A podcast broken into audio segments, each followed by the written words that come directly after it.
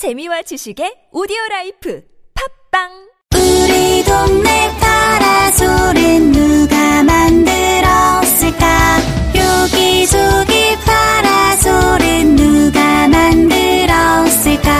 한여름에 따가운 햇살 차가운 빗물 맞지요. 길 건너러 왔다가 쉬었다가 가지요. 세상에 없던 그늘 메탈 크래프트 어? 이것도 메탈 크래프트네? 예전엔 모든 게 좋았죠. 그런데 언제부턴가 골반이 뒤틀리고 허리가 아프고 중요한 건 당신의 자세입니다. 이젠 바디로직을 입고 걸으세요. 바디로직이 당신의 몸을 조율해줍니다. 매일매일 입고 걷자. 바디로직. 망설이지 마세요. 바디로직의 효과를 못 느끼셨다면 100% 환불해드립니다. 자세한 환불 조건은 홈페이지를 참조하세요. 청개구리가 잘 안다. 청개구리가 잘 안다. 1등 주식 투자 정보 청개구리가 잘 안다. 청개구리가 잘 한다. 청개구리가 잘 한다. 1등 주식 투자 성공률 청개구리가 잘 한다. 다른 생각, 남다른 수익률. 청개구리 투자 클럽. 왜 임신을 한 경우에 양보를 다 안 해주시잖아요. 근데 임신을 했으니까 비켜. 지하철이나 버스에서 겪은 임신부의 말할 수 없는 고충. 오늘도 매 가족이 겪는 어려움일 수 있습니다. 전용석을 다 지금 만들어져 있긴 해도 일반인도 많이 앉아 있고 나이 드신 분도 많이 앉아 있고 이렇게 임산부 전용석이라고 돼 있긴 하지만 그거 좀더 부각을 시켰으면 좋겠어요. 임신부 배려, 사랑하는 가족을 위하는 마음과 다르지 않습니다. 임신부가 지금보다 더 대우받는 사회를 위해 서울시가 더욱 노력하겠습니다.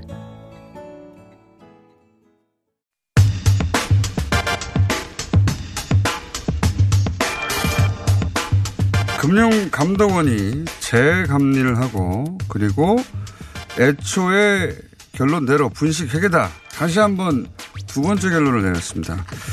삼성 바이오로직스 저희가 여러 번 다뤘는데 들을 때마다 헷갈립니다. 오늘 또다시 한번 정리해 보겠습니다.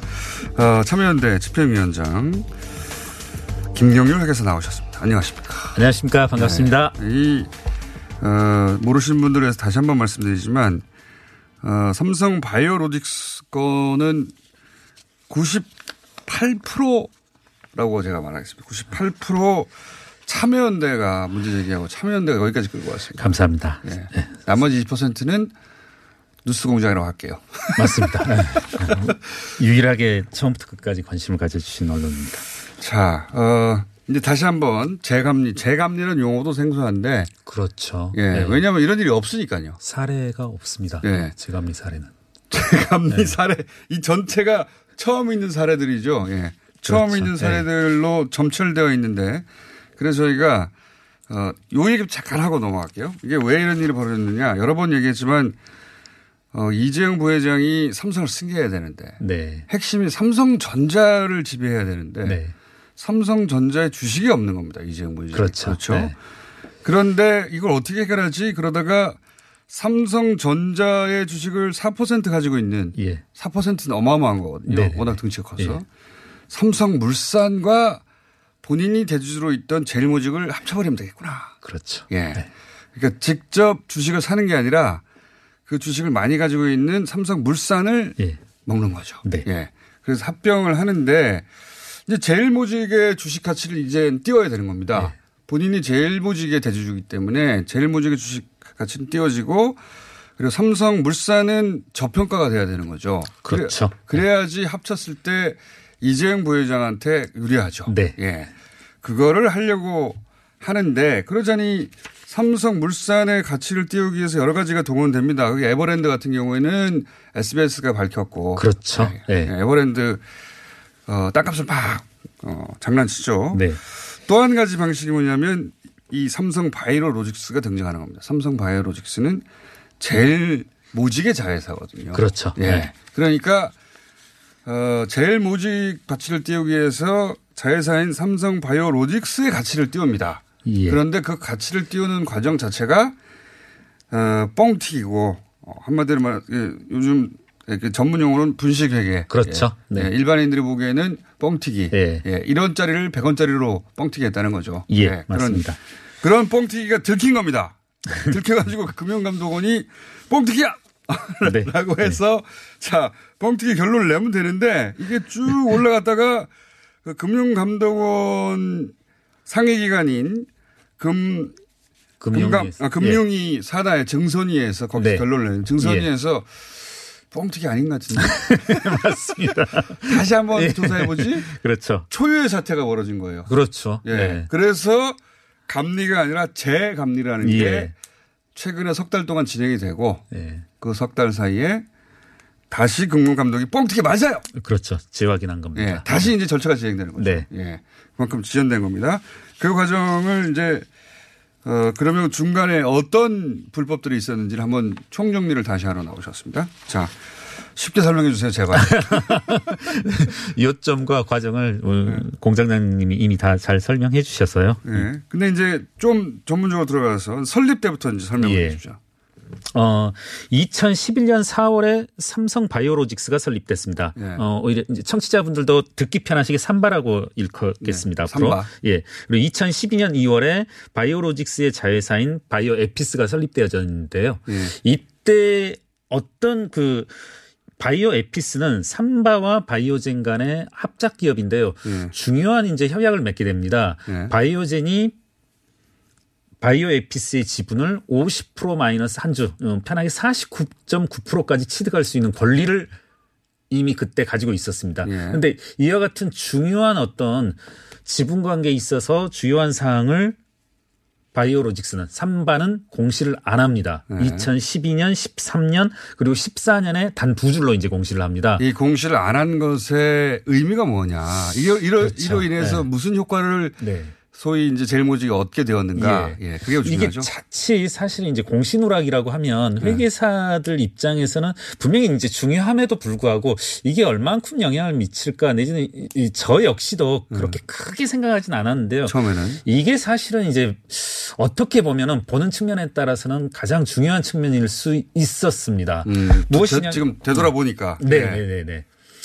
음, 이 옵션의 영향이 뭐냐면 간단히 평가하면 이런 겁니다. 이제 바이오 에피스의 가치를 예를 들어서 예. 뭐 1억에서 100억으로 평가하게 됐다. 1억에서 1000억으로, 1억에서 조로 평가하게 됐다 하면 그것의 잠재적인 50%는 아까 말씀드렸다시피 네, 절반은 예, 절반은 바이오젠 거란 말입니다. 예. 예. 그런 이제 의미를 내포하고 있는 건데 따라서 바이오젠은 삼성과 관련이 없는 회사. 그렇죠. 예. 네. 미국에 미국에 미국에 소재하는 이제 다 바이오 들어서 헷갈리는데 네. 유명 바이오. 그러니까 삼성이 네. 미국에 있는 유명한 바이오젠이라는 네. 회사하고 합작해서 네. 하나 회사를 만든 네, 거예요. 그럼 거기에 관련해 가지고 공시를 해야 되는데 뭔가를 그렇죠. 어 이거를 의도적으로 누락한 게 아닐까라는 예. 의혹을 가질 만한 누락을 해버렸어요. 그렇죠. 예. 예. 근데 그럼 그 효과를 보면 예. 그게 의도적인지 아닌지 알 수가 있는데 효과가 음. 있지 않습니까? 그렇죠. 이게 이제 뭐냐? 그 바이오에피스의 기업 가치의 절반이 바이오젠 것일 수 있는 그런 이제 부채로 인식해야 될 금액인데 네.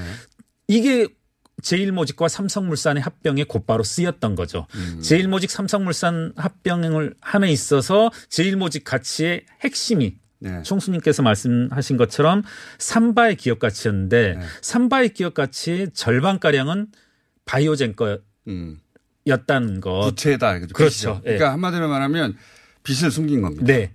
예. 빚을 누락시켜서 그 회사가 더 가치 있게 보이게 만든 거죠. 맞습니다. 예.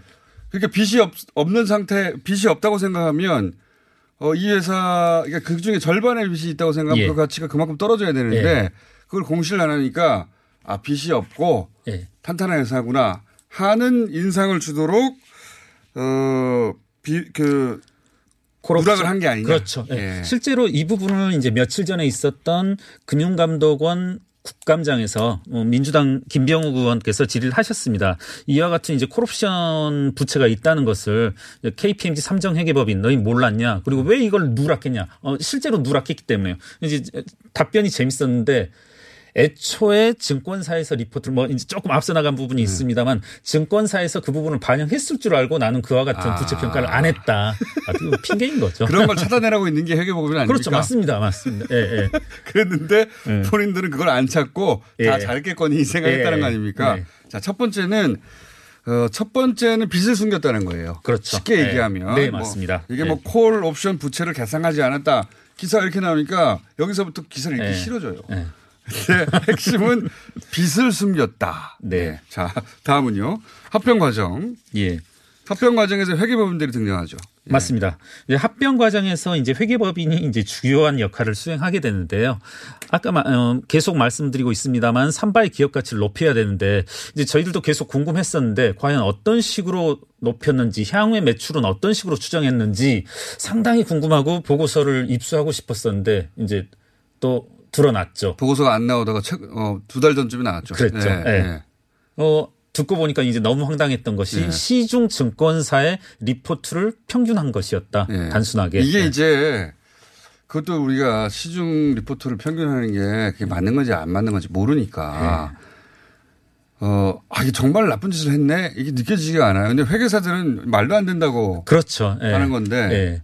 네. 뭐, 아마 뭐 이와 같은 경우에 뭐 어떤 수수료까지 말씀해 본다라면 네. 요즘 이제 어, 총수님의 그 출연료가 많이 논쟁이 되고 있던데 이제 더 올려주려고 그러는 것 같아요. 네, 고맙습니다. 한 뭐 꽤 고가의 수수료를 받고 네. 뭐 국민연금관리공단으로부터 고가의 수수료를 받고 이 영역을 이제 했을 겁니다. 회계법인은 안진회계법인과 네. 삼정회계법인은 그럼 이제 그만큼의 심혈을 기울여서 전문가적인 어떤 그 기업 가치를 평가하는 네, 데 있어서 심혈을 기울여서 해야 하는데 그럼 증권사 누구든지 뭐 어, 청취자 여러분들도 어디에서든지 구할 수 있는 증권사 리포트를 갖다가 평균해 버린 겁니다. 증권사 리포트를 보통 좋게 써주죠. 그렇죠. 아, 네. 좋게 쓸 수밖에 없는 유인이 있는 거고요, 분명히. 네. 그러니까 네. 증권사 리포트는 뭐 100%부터 1000%까지 어, 자기들의 이해관계나 그렇죠. 자기들의 전망을 가지고 쭉 쓴 게 있을 거 아닙니까? 네. 네. 그러니까 거기는 어, 그 회사의 회계적인 그 엄정한 감사를 통한 네. 가치 평가가 없어요. 네. 없는데 어 그거를 그냥 도합니다. 그렇습니다. 네. 사실 회계법인한테 맡긴 이유는 네. 어, 이런 것은 자기들이 마음대로 쓰는 거니까 네. 당신들이 제대로 조사를 그렇죠. 해달라. 그렇죠. 기업 네. 가치를 평가하는 기준에 따라 평가해 달라고 한 네. 건데 그건 안 하고 네. 그런 거를 모아가지고 도하고 빼고 평균 내고 뭐 이런 걸 네. 했더라고요. 네. 그런데 문제는 이제 베끼는 과정에서도 잘못 베낀다든가 이제 저희들은 상당히 이제 의도적인 것으로 보입니다. 어떤 네. 특정 수치를 맞추기 위한. 네. 네. 그리고 이제 뭐 예전에 뉴스 공장에 나와서도 말씀드렸지만 이제 가장 황당한 사례들은 뭐였냐면 있지도 않은 사업부의 가치를 무작정 그러니까요. 이제 3조 가량 네. 붙여버리는 것. 그거 제일 황당하죠. 그러니까 제일 무지개 아직 바이오 사업 부분이 없는데 맞습니다. 지금도 없고. 예. 그 사업 부분이 3조의 가치가 있다. 예. 사업부가 없는데 그러니까 있는데 수익을 못 내는 게 아니라 아예 그렇죠. 없는데 예. 아예 없는데 3조 정도 됐죠. 맞습니다. 3조입니다. 네. 정확히. 네. 그걸 갖다 붙여버린 거죠. 그거를 없는 회사 사업부를 3조를 만들어내 가지고 네. 300억도 아니에요. 30억도 맞습니다. 아니고. 네. 아무리 삼성이라도 사업 부서가 없는데 3조가 어떻게 있습니까 그 안에. 예. 예. 그렇게 그, 런 식으로 갖다 붙여 가지고 회계법인 국내 대표적인 회계법인 맞습니다. 네. 삼정 회계법인과 안진 회계법인 네. 거기서 그런 보고서를 낸 거예요. 예. 네. 그 여기서 이제 어, 이 합병의 뻥튀기 회계법인이 눈 감고 도와줬다. 그렇죠. 예. 네. 이게 이제 이게 또 들킨 거고요. 맞습니다. 어, 처음에는 빚을 숨겼고 예. 두 번째는 없는 사업부까지 더해가지고 예. 황당하게 가치를 만들어내줬고 숫자 숫자 예. 장난이죠 그냥 그렇죠. 예. 실제로는 실제로는 계속 적자를 보고 있었잖아요. 맞습니다. 예, 두 예. 회사 공이 삼바와 바이오에피스 두 회사 공이 그 당시까지 뭐 계속 적자를 냈었고 예. 바이오에피스는 사실 지금도 적자입니다. 예. 계속 적자였는데 여기서 또 한 번 황당한 일이 벌어지죠. 어, 이 회사가 코스피에 상장이 됩니다. 그렇습니다. 이게 얼마나 예. 황당한지 좀 설명해 주십시오. 그 간단히만 말씀드리면 코스피는 이제 계속 어떤 이제 영업 실적이라든가 영업이익이 누적이 돼야만 가능한 거고 당시에는 이제 아까도 말씀드렸습니다만 영업이익이 흑자가 나본 적이 없습니다. 일, 그, 이와 같은 분식을 통해서 1.9조 흑자도 단기 순이익의 흑자인 거지 영업으로 인한 흑자는 아니었거든요. 그래서 네. 이제 당시 규정대로라면 어, 상장이 불가능한 상태였었는데요. 네. 유가증권 상장 규정 및 시행칙을 변경시킵니다. 그 변경에 따라서 네. 상장된 최초의 기업이기도 하고 아직까지 유일한 기업이죠. 예.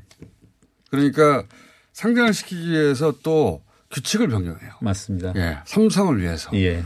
그러, 그래서 돈을 번 적이 없는데 적자인데. 예. 적자인데 앞으로 돈을 많이 벌 거라고. 이유가 그거 아닙니까? 그래. 예. 지금은 적자지만 네. 앞으로 돈을 많이 벌고 이기 때문에 상장시켜 준다 이런 게 어디 있습니까? 그렇죠. 모든 회사가 네. 앞으로 돈을 많이 번다고 그러죠. 맞습니다. 우리 망할 거라는 회사가 있습니까? 근데 유일하게 여기만 앞으로 돈을 많이 벌 수 있으니까 상장시켜 주자고 규칙을 변경한 다음에 유일한 사례예요. 그렇죠. 예. 그 조건에 의해서 상장돼. 예. 앞으로도 안 나올 겁니다. 예. 예. 그렇게 해가지고 상장이 똑 돼가지고 네. 지금은 몇 점입니까 이 회사 가치가? 어 시가총액 자체는 꽤 높은 것으로 알고 있습니다 현재. 두 자릿수 조단이 아닙니까? 네네네 네. 맞습니다. 네. 뭐 5조 10조 뭐 이렇게 되는. 예. 일반인들한테 5조인지 10조인지 느낌이 안 와요. 그렇죠. 하여튼 네. 네. 조조 비싼 것 같고.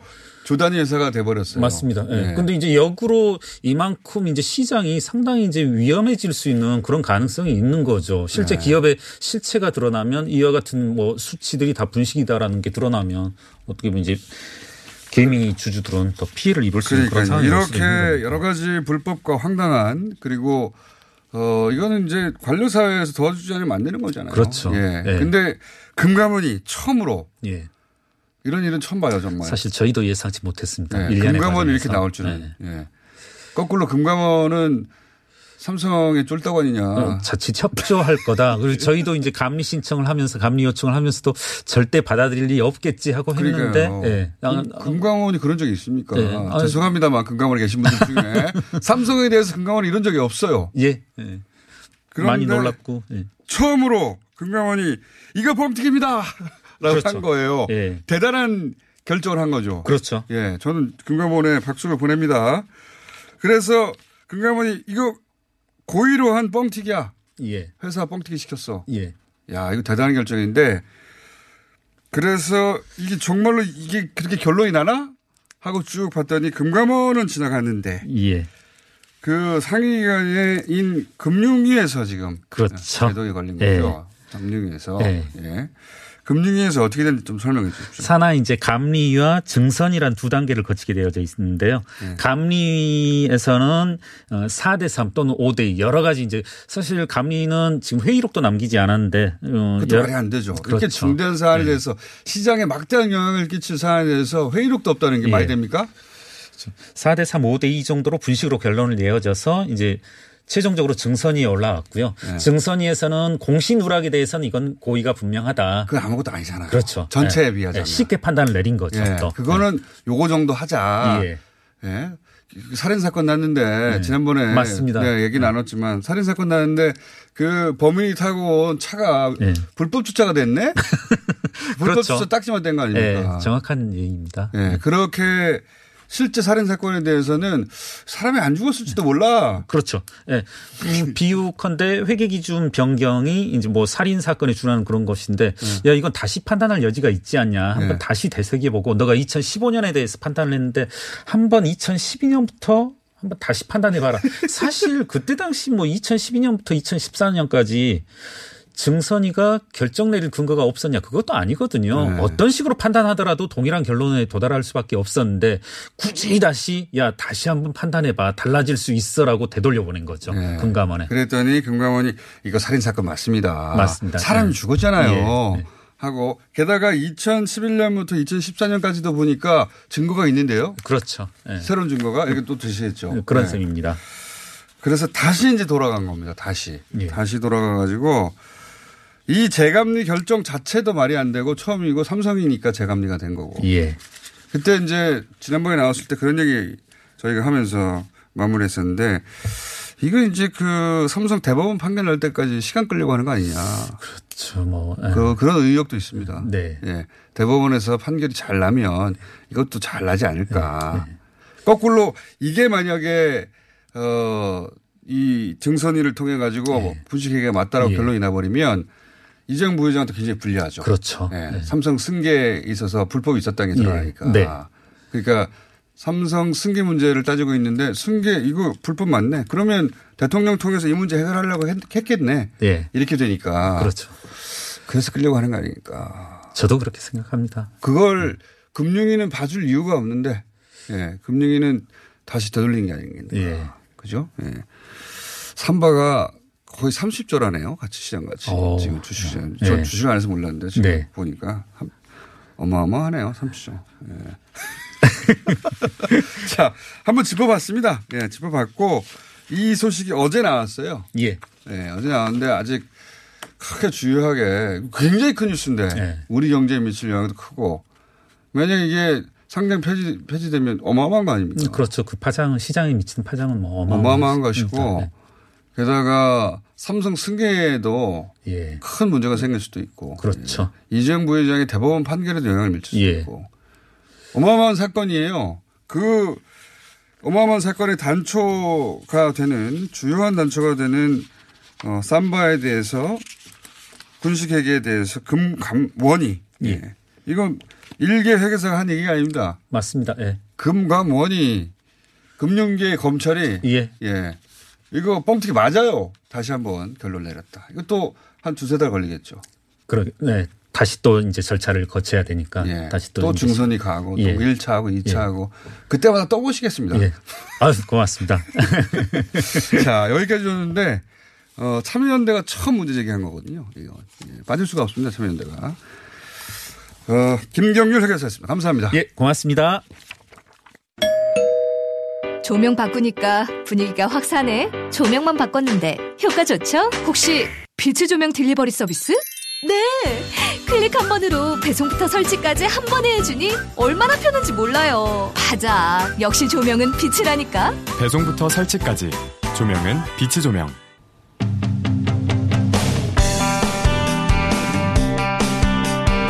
그것마저 알려주마. 리얼미터 권순철 실장입니다. 네. 자, 어, 제가 예상하기로는 원래 국감이 있으면 정부 여당 쪽이 약간 떨어져요. 뭘 다 봤으면서. 네. 이거 나오기 전부터도 항상 그래왔으니까요. 네, 네, 그렇습니다. 국감은 야당의 시간이거든요. 맞습니다. 국감은 평가를 받는 시간이죠, 사실상. 네. 또 야당이 공세를 하는 가지고 워낙 그 논란이 많이 나오기 때문에 노이즈가 있습니다. 그래서 근데 저는 이번에 야당이 좀 잘 못하고 있다고 봐요. 왜요? 국감에서는 야당 인사가 스타가 되지 여당 인사가 스타가 되는 경우는 거의 없어요. 예. 지금은 박용진 의원이 박용진 의원이 예 지금 다 국민 여러분 다 아시겠지만 그 비리 그 사람 유치원 이 부분들 때문에 지금 분노 게이지가 상당히 높은데요. 그게 지금 야당이 예. 그 히트를 못 하고 내, 못 내고 있는 겁니다. 야당의 시간이에요 이게. 예. 그래서 대통령 지지율이 이때 보통 출렁출렁해서 좀 떨어지고. 예. 그러다 지나면 좀 다시 회복되고 예. 뭐 예전에 예전에도 그래 왔는데 지지율 볼까요? 네. 네. 떨어진 폭이 너무 적어요. 이 예, 정도면 살짝 떨어졌습니다. 네. 약보합세로 볼 수 있는데요. 1% 포인트 하락해서 60.9%가 나왔습니다. 네. 그러니까 한 60일에서 60 사이 왔다 갔다 한다는 거 아닙니까? 그렇습니다. 부정평가는 1.3% 포인트 상 아, 하, 아, 상승을 해서 32.7%가 나왔고요. 어, 이 과정에서 상당히 많은 논란들이 있었습니다. 사업 유치원 비리 파문, 그 서울교통공사의 공세분 논란도 있었고요. 있고요. 그리고 여론의 이목을 집중시켰던 이재명 경기지수 논란들도 사실 어, 계속 있었습니다. 여당에는 불리한 수죠. 이 부분들은 네. 뭐냐 하면 사실상 그 한불 정상회담도 상당히 큰 이슈인데 좀 가내인 측면들이 있어요. 네. 그리고 우리나라하고 유럽과의 어떤 시차 때문에 그 사실상 이제 보도량이라든 그런 부분들이 좀 약간 줄어든 부분. 근데 이제 교황청 네. 방문하고 하는 것은 저는 여론 영향이 있을 거라고 봅니다. 그렇습니다. 네. 어제 밤에 많은 뭐. 분들이 네. 직접적으로 이렇게 그 한반도 평화 특별 미사가 있었죠. 그 오늘 이제 프란치스코 방북 초청 그 수락 여부가 나오는데 이, 이 이 에 대한 어떤 관심도가 상당히 높은 걸로 봤습니다. 네. 그래서 지금 이제 남북 관계 진행 상황이 이제 여론을 보, 아 언론을 보면은 이제 과속론과 그리고 어, 촉진론, 그 비핵화 촉진론을 지금 지금 대립하고 있는데 이 교양청 이제 방문 과정 속에서 촉진론이 힘을 얻을 수도 있다. 그래서 주 후반에 조금 반등하지 않을까 그렇게 예상을 음. 하고 있습니다. 네. 어쨌든 제가 보기에는 그 여당이 지금 어, 더 잘했어야 한다. 예. 예. 근데 지금 상당히 견고합니다. 그 보수 야당이라든지 보수층 그런 농림업 조사자를 제외하고는 모든 지역 연령, 이념 성향, 지지 정당, 직업 긍정 평가가 부정 평가보다 우세하거든요. 상당히 견고한 상황이다라고 볼 수 있을 것 같습니다. 자, 교황청 방문이나 뭐 유럽 관련은 아직 반영이 안 된 것 같고요. 맞습니다. 어제 예. 밤에 그 특별 미사가 있었기 때문에 반영이 안 됐습니다. 정당도 어떻습니다. 정당도 여당이 여당이 예, 투자를 만든 시간인데 민주당이 조금 이제 조금 이제 많이 하락을 했습니다. 네. 2.5% 포인트 어, 하락을 해서 42.3%였습니다. 이제 이전까지 거의 이제 40%대 중반대를 유지를 하고 있었는데요. 하락을 네. 했고요. 한국당은 0.7% 포인트 소폭 올라서 어, 다시 20%를 기록을 했습니다. 그 정의당도 0.3% 포인트 상승을 해서 9.8%가 나왔고요. 바른미래당이 오래간만에 올라서 6.6%가 나왔습니다. 역시 어, 요번 주에 보수통합을 가지고서 공방이 좀 격화가 됐죠. 선학교 그 대표가 네. 그 아침 뭐 체계위원회인가요? 그때 나와서 연일 이제 강공을 펼쳤는데 네. 자세히 보시면 한국당이 올랐잖아요. 네. 근데 한국당의 어, 보, 그 한국당을 지지하던 보수층 일부가 바른미래당으로 상당폭 이탈했습니다. 그러니까 바른미래당도 지금 그 네. 어, 보수 유권자 쟁탈전을 한국당과 하고 있고 예. 그렇습니다. 예, 서로 네. 서로 쌍거리로 조금씩 존재감을 키우는 측면이 있습니다. 맞습니다. 이들 네. 그 한국당에 이탈한 보수층 일부가 그 바른미래당과 결집한 양상이 나타났고요. 지금 짧은 기간이지만 빨리 판단하기는 그 그렇지만은 이제 보수층의 이동을 어, 기준으로 삼으면은 요번 주에 이제 공방 격화 과정 속에서 바른미래당의 승리를 음. 하고 있지 않나 싶습니다. 전체적으로 보면 제가 국감 기간은 야당의 시간이라 했는데 네. 민주당을 제외하고는 다 소폭 올랐어요. 맞습니다. 네. 그렇습니다. 예. 그리고 평화당 같은 경우도 오래간만에 3%를 넘어섰는데요. 0.9%포인트 상승을 해서 3.1%가 나왔습니다. 역시 박지원 의원 이제 부인상 보도가 네. 상당히 확대가 되었었고요. 그 영향이 가장 크지 않나 싶습니다. 네. 제외하고는 다 뭐 0점대 조금씩 아주 조금씩 네. 올랐습니다. 0점대긴 하지만 어쨌든 네. 다른 모든 야당의 어 0점대 네. 상승을 하였고 민주당은 2점대로 하락했다. 2%대가 하락했다. 예, 2%대로 이제 하락을 했는데 네. 자세히 보시면 진보 중도층에서 하락을 했는데 보통 어 문재인 대통령하고 민주당에 있어서 했던 어그 진보 보수에서 문재인 대통령 한 80%대 60%대 그 한, 아, 민주당은 이제 진보 보수에서 60%대 40%대인데 고선을 왔다 갔다 합니다. 많이 빠지지 않았기 때문에 사실상 좀 약보합세로 볼 수 있겠다 싶습니다. 자, 전체적인 네. 추세는 그러하고요. 네. 자. 이번 주 조사한 TBS 의뢰로 리얼미터가 10월 15일부터 17일까지 4월 동안 어, 전국 19세 이상 1,502명을 대상으로 했습니다. 유무선 전화면접 자동응답 방식으로 실시했고 표본 오차는 95% 신뢰수는 플러스 마이너스 2.5%포인트 응답률은 7.5%였습니다. 유럽에서 있는 지금 일정들은 한국에서는 새벽이거든요. 맞습니다. 네. 유럽에서 오후에 하면 네. 뭐 저녁 6시에 했다. 네. 그럼 우리는 새벽 한두 시기 때문에 네. 네. 뉴스가 그렇습니다. 뉴스 보도 예, 조금 늦어지죠. 네. 자, 이번에 조사는 어, 비립 사립 유치원, 아, 비리 사립 유치원 명단을 네. 공개하느냐 마느냐 가지고 네. 어. 지난 11일에 그 박용진 의원이 약 3년간의 17개 시도의 그, 그 사립 유치원 감사 결과를 발표를 했죠.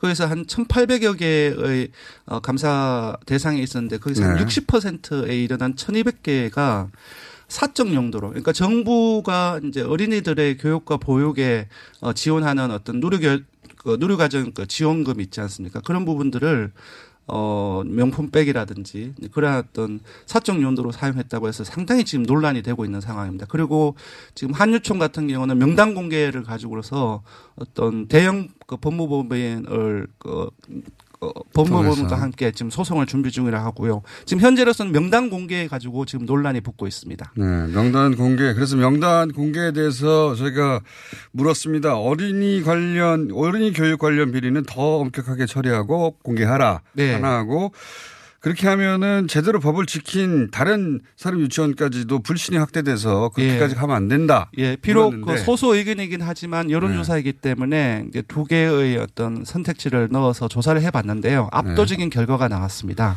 찬성한다는 여론이 88.2%가 나왔고요. 반대한다는 여론은 7.3, 아, 7.8%에 불과했습니다. 모론무홍담은 4%였고요. 자세히 90, 보시면요. 거의 90%네요. 예. 예. 이제 소수점 한 자리로 90%에 육박하거나 또는 네. 90%는 넘는 그 곳을 보면은 어, 부울경 서울 여성 30대, 20대, 40대 정의당 민주당 지지층, 어, 무당층, 그리고 문재인 대통령 적극 지지층, 진보층, 중도층, 사무직 가정주부 뭐 거의 대부분이 90%에 근접하거나 90% 넘고 30대는 있습니다. 반대가 0%네. 예. 30대는 아. 특히 왜냐하면 딱 해당되는 맞습니다. 연령층이거든요. 자녀들 예. 그 정도 연령대가 됐어요. 그래서 반대가 0% 나와서 한국당 지지층 역시도 78%의 찬성이 나와서 뭐 거의 그러니까요. 예 분노 게이지가 상당히 높다. 이거는 그럴 수밖에 없는 게 아이들 문제이기도 하지만 사실은 그 중학생 고등학생만 돼도 아이들이 그렇죠. 최소한의 사립 판단을 해서 네. 부모하고 네. 어 문제에 대해서 의논할 수도 있고 알려줄 그렇죠. 수도 있고 그렇지만 네. 유치원생들은 모르잖아요. 무슨 맞습니다. 문제가 있어도 부모가 알 수가 없기 때문에 네. 그 선생님에 대한 의존도가 학부모들 대단히 높습니다. 네. 전적으로 신뢰할 수밖에 없고 이 경우에는 학부모들 의리예요. 맞습니다. 유치원에서는. 그리고 최근에는 이제 의리였는데 네. 배신을 당한 거죠. 맞습니다. 그런 정서입니다. 네. 그리고 네. 최근에 여러 보도가 아주 콩나물 몇 개를 가지고서 멀건 콩나물국을 네. 정말로 몇십 명의 어린이들한테 주는 그런 어떤 식판이라든지 그런, 그런 거를 일일이 감시할 수 없잖아요. 맞습니다. 선생님이 네. 잘 먹이고 있다면 잘 먹이 있는 줄 알았는데 네. 모두 다는 아니어도 네. 어 이런 비 오히려 이런 비 유치원이 있는 게 밝혀져서 그때그때 처벌을 받았으면 네. 아 나머지는 괜찮겠구나 하고 넘어갔을 텐데 지금까지 계속 은폐되고 있다. 그러니까 거죠. 이게 유치원 선생님들 잘못 생각하시는 거예요. 네. 차라리 공개되고 처벌받을 것을 확실히 처벌받아야지 나머지 아 처벌이 안 됐으니까 네. 확실하게 조사했는데 우리는 괜찮구나 하고 신뢰가 생기는 겁니다. 맞습니다. 지금은 이거 공개를 안 하면 우리도 그럴지도 모른다고. 동감합니다. 네. 네. 우리도 그럴지도 모른다고 다 불신하게 되는 거거든요. 네. 그거 잘 아셔야 될 것 같아요. 이거 공개해야 돼요. 네. 오히려 그게 당장은 힘들더라도 어 이게 잘 제대로 잘 지키고 아이들 어 네. 그런 데도 있을 거 아닙니까? 네. 그런 데가 오히려 살 길이다 이거죠. 예, 압도적으로 공개를 해야 된다. 탄핵보다 더 높네요. 예. 맞습니다. 박근혜 그전 대통령 이제. 예, 알겠습니다. 예. 지금까지 군수실장이었습니다.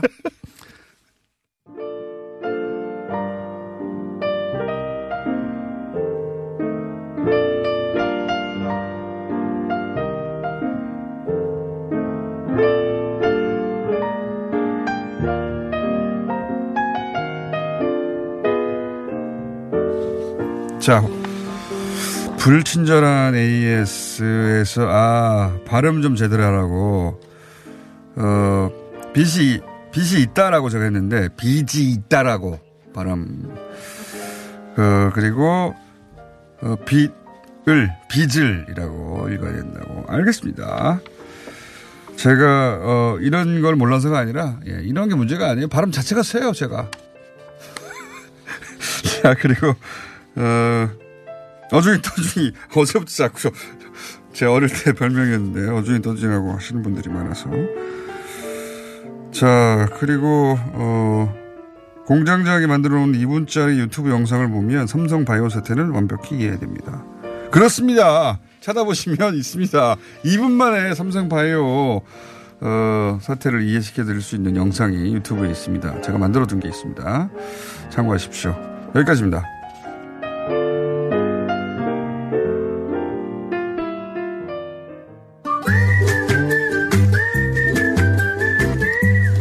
제가 오늘 어, 이번 시간을 확보하느라고 리얼미터 어, 급히 내보냈습니다. 김진애 박사님 나오셨습니다. 그래서 11분, 예. 13분을 하라. 처음에 애초에 약속, 약속대로. 어쨌든 두 자리 숫자가 얼마 만입니까? 10분이 넘는 게. 그리고 이 코너의 제목은 도시 이야기입니다. 예.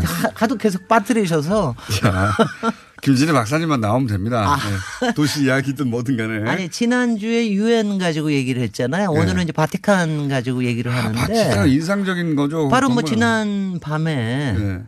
어, 문재인 대통령 그 특별 미사 네. 그거 보셔가지고 그거 아주 감격하셨을 거예요. 그러니까 본인 대통령으로 가서 이제 그 한반도 평화 체제에 대해서 얘기하는 것도 네.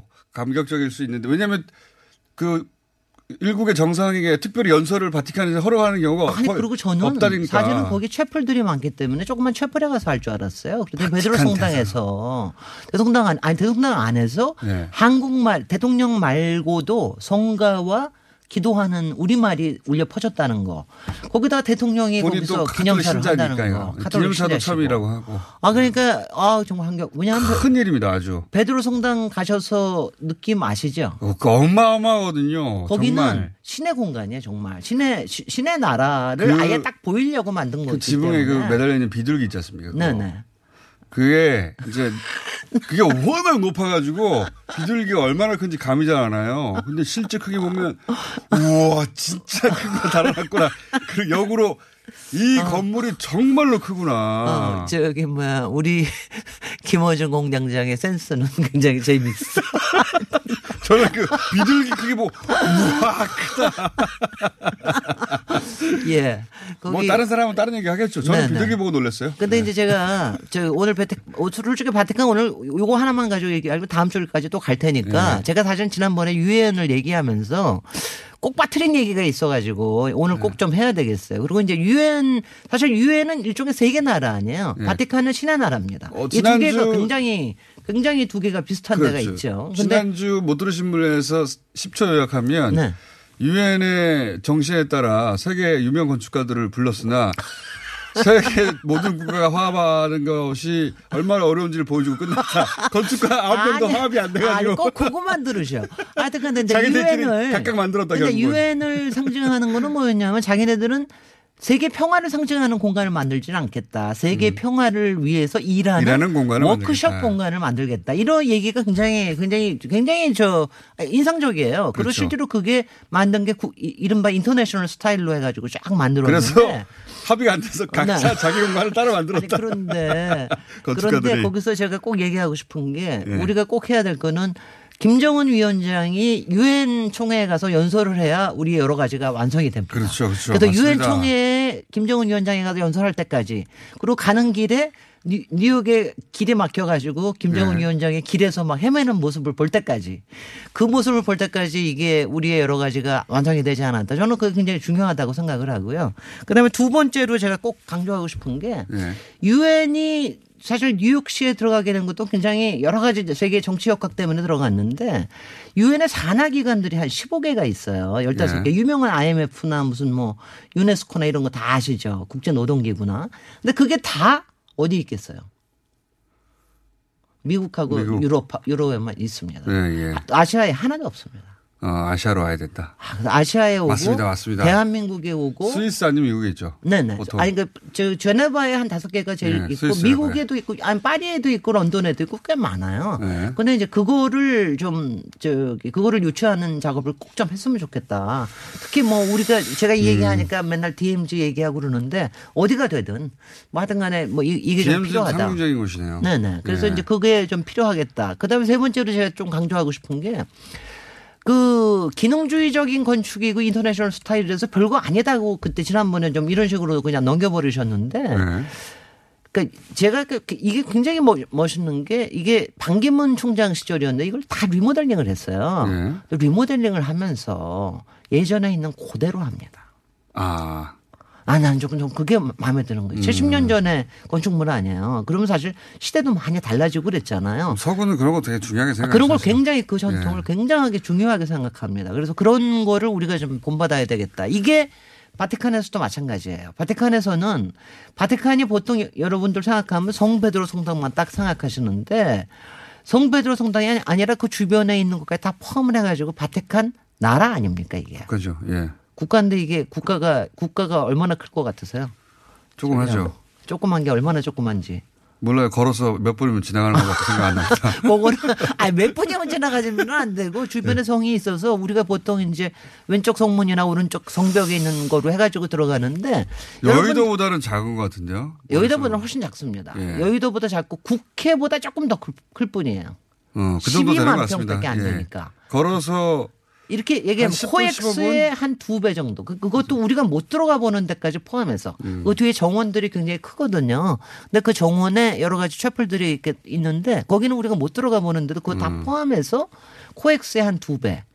뭐 여의도의 한 8분의 1 정도? 요런 네. 정도 국회보다 조금 더 크다. 이런 거에 그 많은 아 그러니까 뭐 신의 왕국이니까 네. 그 그런 것들이 다 모여 있다 그런 거는 굉장히 굉장히 중요한 거고 여러분들이 금방 생각을 하시면 이렇게 생각하시면 돼. 왜그 우리가 중요하게 생각하는 게 그 베드로 성당에 도움하고 네. 그 앞에 있는 광장이잖아요. 어마어마하게 큽니다 정말. 어마어마하게 직접 가서 보지 않으면 저는, 느낄 수가 저는 없어요. 솔직히 별로 이렇게 마땅히 하는 사람은 아니에요. 근데 그리고 그 앞에 크긴 진짜 어마어마하게 큽니다 도움이. 배, 저 근데 그게 지금 이제 우리 저 김원정 공장들을 어마어마하게 크다고 느껴지게 만들어요. 그게. 실제로도 커요. 실제로도 큽니다. 네. 실제로도 크고 한 130, 높이가 130m 되고 정말 크기가 압도돼요. 한 45m쯤 네. 되니까. 저는 신자가 아니기 때문에. 아니, 네. 근데 네. 이렇게 생각하시면 돼. 그게요, 그 도움이 그렇게 크다 그러지만 저 피렌체의 도움업보다 얼마 더 많고요. 그리고 그, 그 옛날에 있던 판테온 있잖아요. 네. 로마의 제일 유명한 판테온 그것보다 얼마 더 안 커요. 그런데도 그렇게 크게 보이게 하는 거를 아.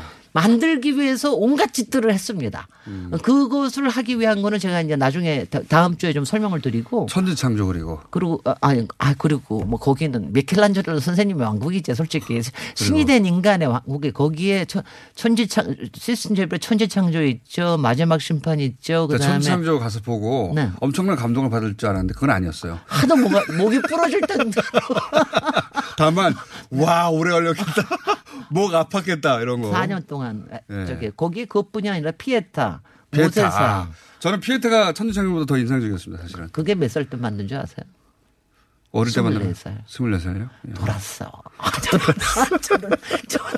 근데 물론 피에타는 제가 또 자꾸 딴 데로 하셔서 그런데 피에타는 두 개가 있는데 미켈란젤 선생이 만든 게 두 개가 있는데 네. 24살에 만든 거는 완벽 그 자체고 나중에 70대 한 60대인가 70대 가서 만든 피에타가 또 한 번 있어요. 아 그래요? 감동은 그게 훨씬 더 감동적이에요. 아 그건 인간의 연륜이 쌓여고 아, 사람이 달라요. 그게 완, 완전히 인간이 완벽하지 않으니까 그게 맞아요. 반영됐겠죠. 그러니까 24살 때 모든 걸 완벽하게 만들려고 하는 네. 거지만 그게 아닌 게.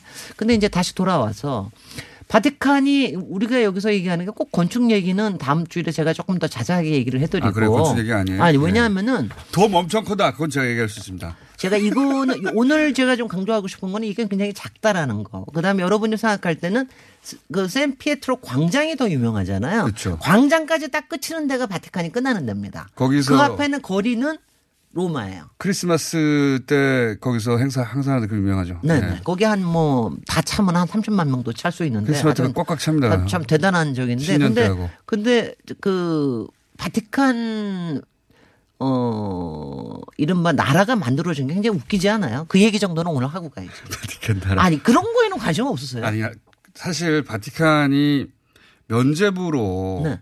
건설된 곳 아닙니까? 이게 아이러니죠, 사실은. 솔직히 예. 15세기, 16세기, 17세기 하면은 예. 뭐 신의 왕국을 건설하기 위해서 이렇게 해놓고 솔직히는 바티칸은 망해갔습니다. 실제로 망해갔기 때문에 이탈리아가 통일이 되고 그러고 예. 난 다음에 이탈리아는 로마 교황청을 없애려고 그랬어요. 한 70년 동안 싸움을 했습니다. 네. 어. 그래서 이제 그게 그게 누구 마지막에 그래서 이제 저 둘이 협정을 맺죠. 그게 누구였겠습니까? 1929년. 읽어봤는데 기억이 안 나요. 1929년이면 누구겠어요? 무솔리니. 무솔리니가 했어요, 그거를. 아, 그래서 저는 그거 되게 재밌다. 어떻게 무솔리니가 이런 생각을 했을까. 그래서 결국은 무솔리니하고 당시에 추기경하고 협정을, 굉장히 유명한 협정이에요. 협정을 맺어서 네. 이 바티칸이라고 하는 조그만 나라를 하나 만들어 놨는데 근데 지금 이렇게 만들어 놓고 나니까 저는 솔직히 거기가 면제부로 만들어 솔, 솔, 솔직히 너무 너무 권력을 굉장히 강조하고 신의 신권을 너무 강조해서 못만, 못마땅하지만 이렇게 오랫동안 몇천 년 동안 오고 이렇게 오고 나니까 지금 우리한테 좋은 일도 생기지 않습니까? 주로 어, 독일에 가서 팔지 않았습니까? 면제부를? 독일. 독일뿐이 아니야. 유럽 전체에서 팔았어요. 그렇긴 한데, 어, 어쨌든 그, 그 뭡니까. 당시 일반인들의, 네. 어, 쌈짓돈이 거기 다 들어간 거죠. 그러니까 면제부라는 게 뭐냐면은 여기다 여기다 하나 사면은 천국에 네. 천국으로 들어가는 증권을 하나 주는 거죠. 확인서를. 그렇죠. 근데 네. 그런 거를 하여튼 솔직히 로마 교황청의 이 온갖 비리와 우리 김원중 공장님이 너무 좋아하실 거야. 비리와 부패와 모든 음모는 대단한 역사를 이루고 있습니다. 그게 이제 그 뭡니까 서구 음모론이 거기서 기초한 게 많습니다. 서구 음모론이 일루미, 일루미마티부터 시작해가지고 서구 음모론을 뿌리는 거기서 나오는 경우가 많고요. 이상한 네. 일들은 거기서 그 소설도 그걸 배경하는 건 많죠. 네. 건축에 대해서 얘기하시죠. 이제. 그렇지만 이제 다음에는 건축 얘기하겠지만 오늘은 마지막에 안녕. 안녕.